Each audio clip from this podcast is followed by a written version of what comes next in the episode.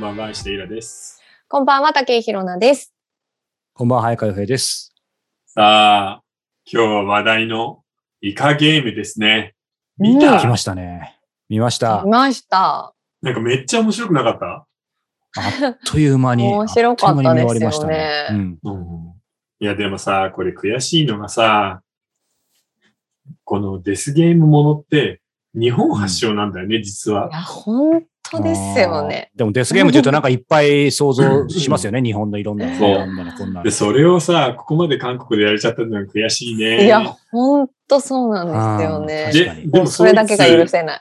僕たち分かってるかもしれないけど、みんな知らない人もたくさんいると思うので、はい、うんイカゲームはお何うでしょう、はい。えーイカゲーム、えーついこの前だね。あついこの間なんだ21年9月17日にネットフリックスで全世界公開です。すごいよな。で、1ヶ月で1億4000万回以上、1億4000万世帯に見られたと。あ、それはすごい。これはね、加入者も超増えたって出てましたね、そう新聞あにね、このおの、かげネッでト。フリックスの史上最高記録なの。あーうんへうえん。そうなんだ。そう。で、えー知らない人に言っておくと、 そもそも何っていうことでこれです。結局、うん。デスゲームの完成形だね。うん。うんうん本当によくできてるんだよ。うんでも、デスゲーム自体の本家は、えー日本であるというね。悔しいな。悔しいですよ、本も当うに。ねこれでもこれを見ればわかります。ネットフリックスで今見られるデスゲームもの、ほとんど日本。うん本。当ですね。うんカイ。ジ。これはね、カイジの原作、バトルロイヤルの原作がやったやつなんだけど、こっち側、1996年にカイジが、漫画が始まり、あー2009年、11年、20年に映画になってるの。うんうんうんこれ全部ネットフリックス入ってるし、うんバトルロイヤルも1999年で翌年の2000年には映画懐かにしいなバってるトんだルよね。ロワイヤル。ありました。うん。で、ガンツ、2000年始まり。もうほぼこれ全部同時代。本当だ。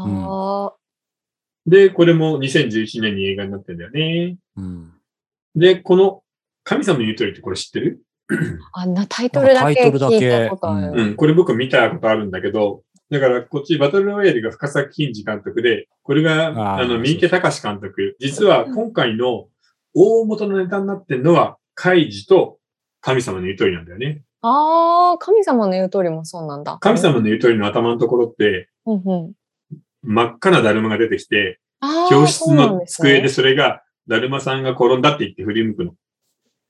ああ。、で、その時に動くと うんクラスにいる生徒が殺されていくんですよ。はいはいはい。全く一緒の設定が。なるほ ど。本当ですね。このバトルロワイヤルを受けて、アメリカ人が作ったのがこのハンガーゲーム3部作ね。うーん。 2012年、13年、14年ぐらいに作ったのかな。まあまあ面白いぐらい。バトルロワイヤル、深作さんの方が全然出来がいいかな。うんうんうんで、これ以外にも、ここの中間のところに人狼ゲーム。これね、うもう全8本あります。へえ。あとはもう基人本狼そう、王様ゲーうム、ん友達ゲーム。もうデスゲームって言えばほとんど日本なんだよね。うんそして、2020年には前話したことのある今の国のアリスもあると。うん。ありましたそねして、うんついに今年イカゲームが来た。うんうん。で、ちなみにこの監督は、 えー2014年頃にイカゲームの企画を始めて思いついたって言ってるの。ああ、そうですね。7、8年って言ってましたね。 2014年何がありましたか神様の言う通りの公開です。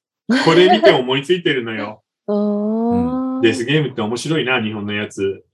じゃゃあ俺たちにちょっとややってみるか、一本。うん。それが世界一になっちゃうんだからね。へー何が違うんだろうなそう切ないよね。もう山のようにあるよ、これうん。これには書ききれないぐらい。確かうに。ん。あとアニメでもあったでしょ。うんあ、の、ダーウィンズゲームとか、ああ。天空審はいはい判とか、みんなデスゲームもんじゃない。そうですね。うんてか、ほんとよく見てるよな、僕も。今あげたのほぼ見てるんだから。僕この人狼ゲームも2、3本見てるんだよ。うん。ううんんで、当へ然、カイジも見てるし、うんバトルロイヤルの映画、ガンツもアニメ全部見てるし、映画も。ほんとな、これ見てる。これも見たしな、昨日。うん。え全制覇です。恐ろしいね。うんあのちなみに。はい。 2000年を境になぜデスゲームが生まれたか。うんおお。これはもう本当に時代背景がそのものズバリであるんだけど、それに関してはねうんちょっと後半で行ってみましょなるほど。う。うんいやーでも。なんか、ひなさん聞きた、聞きたかったんじゃないあ、聞きたっかったといえ、うなかに、なにうん。あの、カイジを、うん今回、あの、このイカゲームやるっていうんで、見たんですよ。んあの、うん日本版か、あ、韓国版カイジとかって言われてるじゃないですか。うんうんうん。だけどやっぱ、なんかカイジとイカゲームの違いというか、うんやっぱ制作が違うと、ここまで違うのか、みたいなところとかも結構注目ポイントなのかな、なんていうふうに、日本が作るデスゲームそうだと、ね韓国が作るデスゲームの違いなんかっていうのもちょっと聞いてみたいな、なんて思ってたんですけど。いや、でも今回、はっきり言えるのはさ、やっぱり演出力、脚本力の差だよね。うーんあ、と、日本のデスゲームものの映画って、正直、アイドルが出すぎ。た。ななるほど。確かに、そうですね。うん確かに言わまれあ、てみると。カイジはまだ少ないんだけど、うんうんそれ以外のその人狼ゲームとか、えー神そ様ののイメ言うージ通大きり、い。うんあとバトルロイヤルも、ほとんどうん10代のアイドル映画なのよ。そうですね。ではっきり言って、演技がひどいの。それがもったいなかったのかな。まあまあ面白いんだけど ね。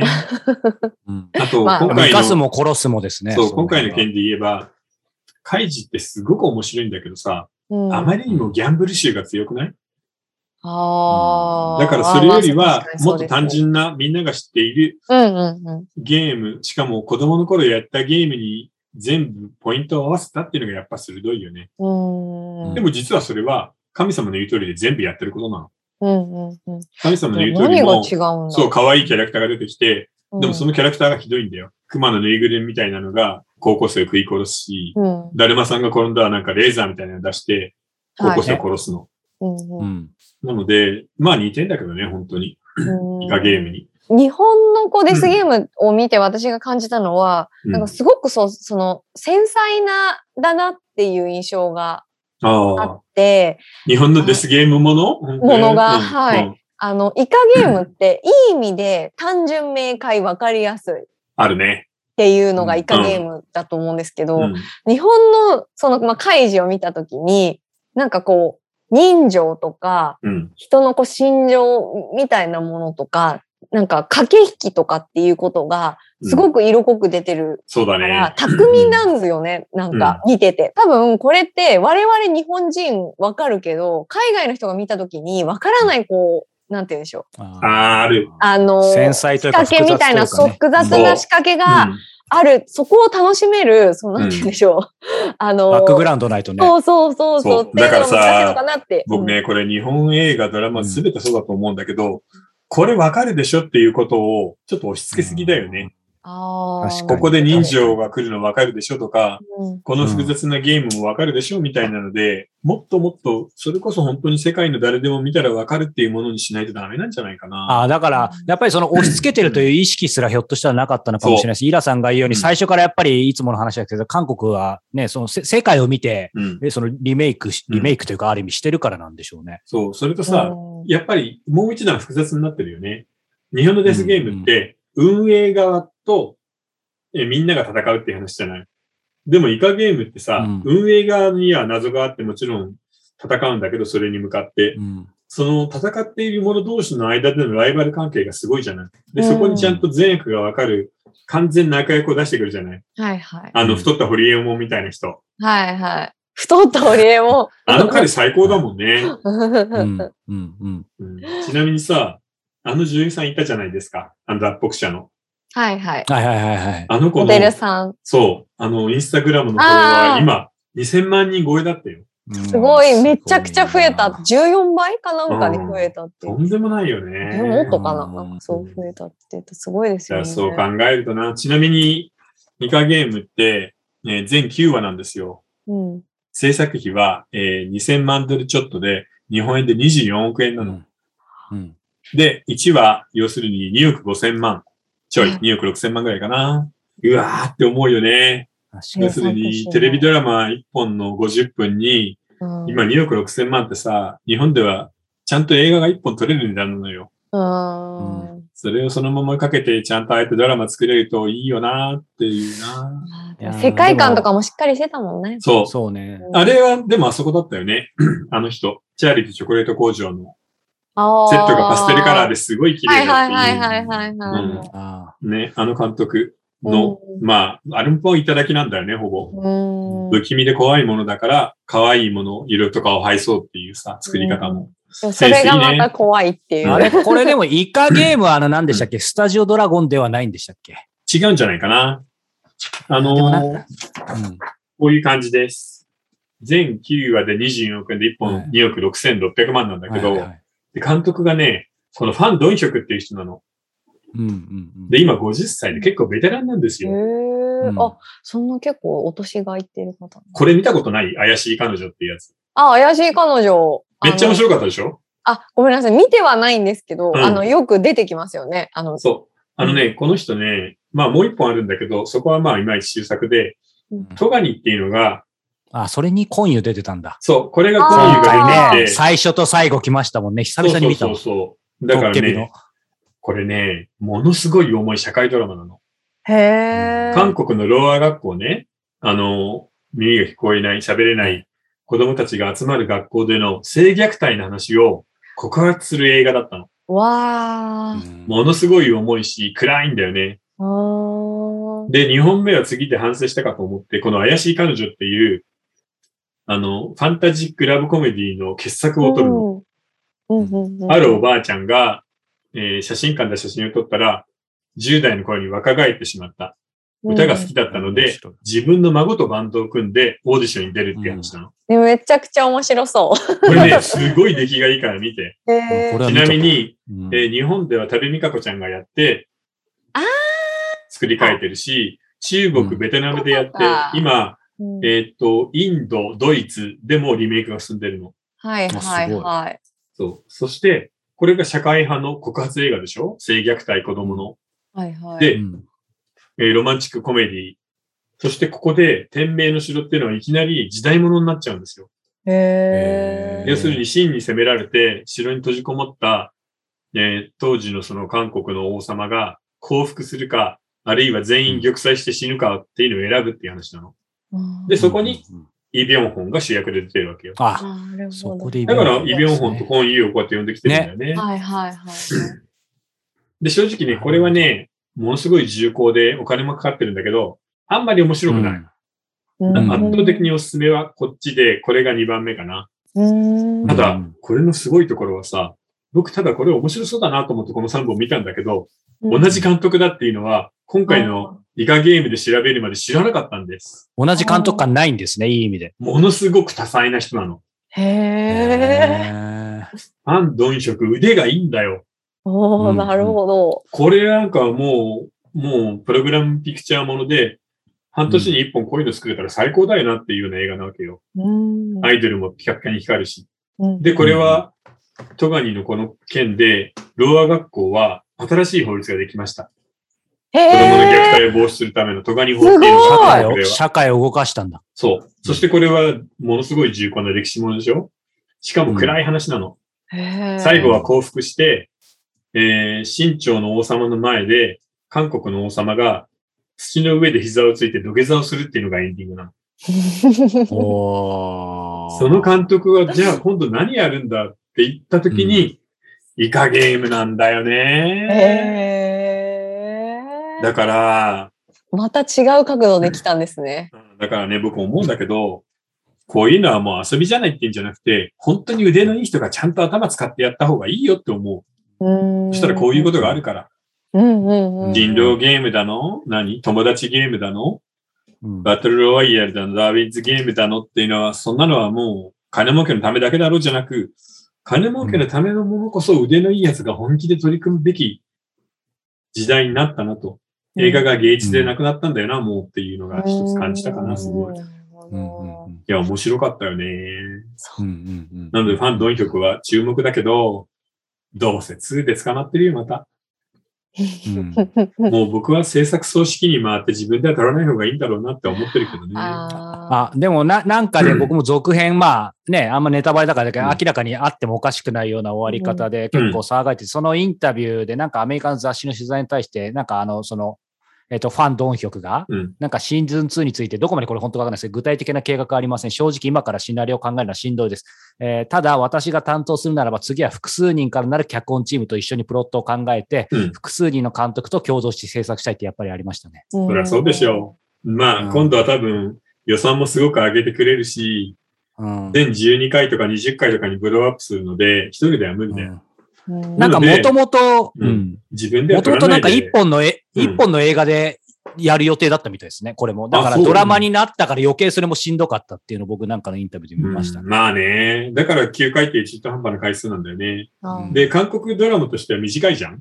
韓確かに国ドラマって確かに1時間10分のが全16分みたいな感じじゃない、うんもう18時間9時間って普通にあるからね。そうそこれは全コンパ話クトですねでもうね、そんなないからね。う。うん。 50分1時間ぐらいなので。うんまあそういうのもあってより受け入れられたのあるかもしれないですね。いやー、だから韓国ドラマちょっと長すぎるよ。うんそれでは、これはそう本そう当にジャストサイズだった。腰重くなる。う。うんん。無駄がないもんね。うんない。テンポいいスですよ、ね。ピーディーだし。うんいや、でも本当面白かったね。うん。んい悔しいなや、本当ですよーね。正直さ、今の国のアリスと比べても、今の国のアリスって後半さ、わけのわかんない善と悪の哲学話みたいになってグダグダになっていくじゃないなんかパリピの集合体みたいな。うん、パリピの集合体が小難しい自分でもわかんない理屈をこねるっていう さ、なんか気持ちの悪い話になっちゃったから、そうすると世そう界全体にはね。最後まで。でね、ストレートに行ったよね。誰が生き残るのか。うんそのスリルだけで追っていくっていうさ。そうですね。うんちょっと、なんだろうなまあこれ以上喋るとなんかネタバレしちゃいそうだから、ちょっと、あー有料後半はもう版で全部ネタバレでやるの で、はい。はい。じゃあ、あっという間にそうですね。はい20分近く過ぎてますので、では、ヒロンさん、お便りとご質問いただいてますでしょうか。えっと、まずお便りですね。えっと、はい毎週木曜日楽しみであり、癒しです。もうありがとおう。うん癒しなんだ。お三方をはじめ、スタッフの皆様には感謝しかありません。今後も楽しい放送を期待しています。という。癒されてくれてる人がいるんだ。ありがたいですね。はい。そして質問です。えー30代の女性からいただいています。えー石平さんがおすすめしていた本で、上海フリータクシーを読みました。おーはい。えーめちゃくちゃ面白かったですうん。えー日本の戦後のようなダイナミックスを、ダイナミクスを感じました。えーここからが質問なんですが、子供の頃から、えー意識しないと女性作家ばかり読んでしまうのです。えーやはり男性作家の方は男性読者が、女性作家の方は女性読者が多いのでしょうか先ほど挙げた3人という、うんはというふうに書いてあるんですけども、先ほど挙げた3人というのが、えっ、と、袖木舞子さんゆおゆずきああ、さこゆさずん。き、はあ、いゆずきあさこ さん。ごめんなさい漢字、漢字読めない。ゆずきあさこさん、うんえ田辺聖子さん、うん。えー村山由香さんの3人ですおーね。なるほど。はい。は、えーなかなか男性にはおすすめしづらいなと思ってしまいまえー、した。そんなことないよ。おすすめしても大丈夫ですか、えーうん評論や学術学術書は性別が表現されませんが、小説は作家によっては書き手が性が、書き手の性が漏れ出しているような感じがします。とは言っても、イラさんの池袋ウエストゲートパークや少年は面白いと感じますし、太宰治など女性に人気のある作家もいますので、うん単に人間性が染み出ているということなんでしょうかということなんですけども、余談ですが、私は村上春樹が好きという男性は面倒くさい系かと少し警戒してしまいました。うんそれは俺だよ。あのね、 正解でえーす。そ正れ解はです。ある意味違うか本当合ってると思う。ただ今挙げたさ、3人の本に関してはうん、全然いけると思うよ、男性でも。うんあの、ゆずきさんも村山さんも仲いいけど、面白い。全然いけるよね。うへんーうなるんほどじゃあもう男性にもじゃんじゃんおすすめしていただいてか結構ですということでそす。うだ。ね。 えっとね、ゆずきさんだったら、えーナイルバーチかな、お面すすめ白は。かっう た。うんん、あ、ナイルバーチのうんもう好きだっておっしゃってましたね、女子この、うんはいそう、ナイルバーチ。ーチ女子会で、村山さんだったらやっぱダブルファンタジーかな。うんうんうんううんん、その辺のなんかドロドロのやつが面白いので、うん。全然男性にも勧めたら。っていうか、そういう本がすって読める男性はいいよね。ああ、確かに。なんか、ドロドロの本でも読めるし、その女性の世界みたいなものも興味を持ってくれるっていう人があいいと思うー。確かに面白いって言ってくれる人いいですね。たうだん、正直、あの、分かれるんだよね。うん要は、男性しか読んでない男性作家もたくさんいるの。ほぼ。あ女あ。性しか読まない女性作家。女性ファンしかいない女性作家もいるし、うん僕の場合は、見てすぐわかんじゃないですか、イラさん。いや、わかるわかる。る。それはでももう、描く作品世界の話なんで、もうどうしてもそうなっちゃうんだけどね。うん。うんでも僕は作品によって分かれるかな。うん池袋をとか14みたいなうんね、ん男の子の話は男性読者が多くて、えっ、と、少年とかミオカとか、うん。レベリー新一みたいなのはもう圧倒的に女性が多いので、そういう点ではバランスいいかもね。うん。なんかある意味64ぐらいで女性な感覚のイメージ下手したら、下手したっても変ですそけうど、だありまねすよ。いや、ね。でも池袋だと逆に73とかあそうか64で男になるんだよ。だからあ本当じゃあに結、局、安定してる半々か。うん。えーイラさんのすフごァいン、女性ファン多い気がしますね。うん、だからねそう考えると、やっぱ本当はもうさ、さすがに男が書いたから女が書いたからみたいなことはあんまりこだわらないで読めるようになるといいね。まあ、読むうん方もそれで判断しちゃうともったいないですよね。面白いものたくさんあるから。そう、でもあんまりマッチョな本とかってやっぱ女の人は読めないしね。あー ゴリゴリした感じの。うん。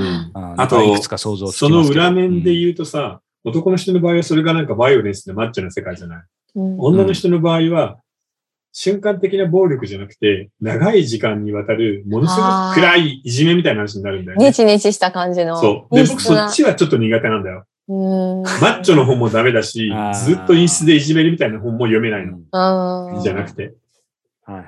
なので、なんか、中間ぐらいのところでうまく落としどころがあるといいなっていつも思うな。うんうんでもこれから書く人はそこ考えた方がいいかもね。そうですねう。んジェンダーの問題、男女う、ん性の問題みたいなのはちゃんと考えた上で小説書くといいんじゃないかうんな。うんうんうんはい。ありがとうございます。はい。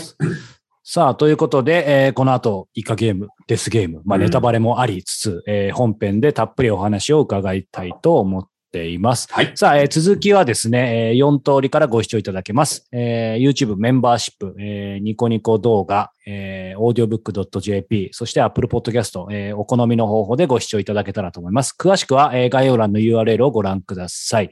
それではまた後ほど。はいはーい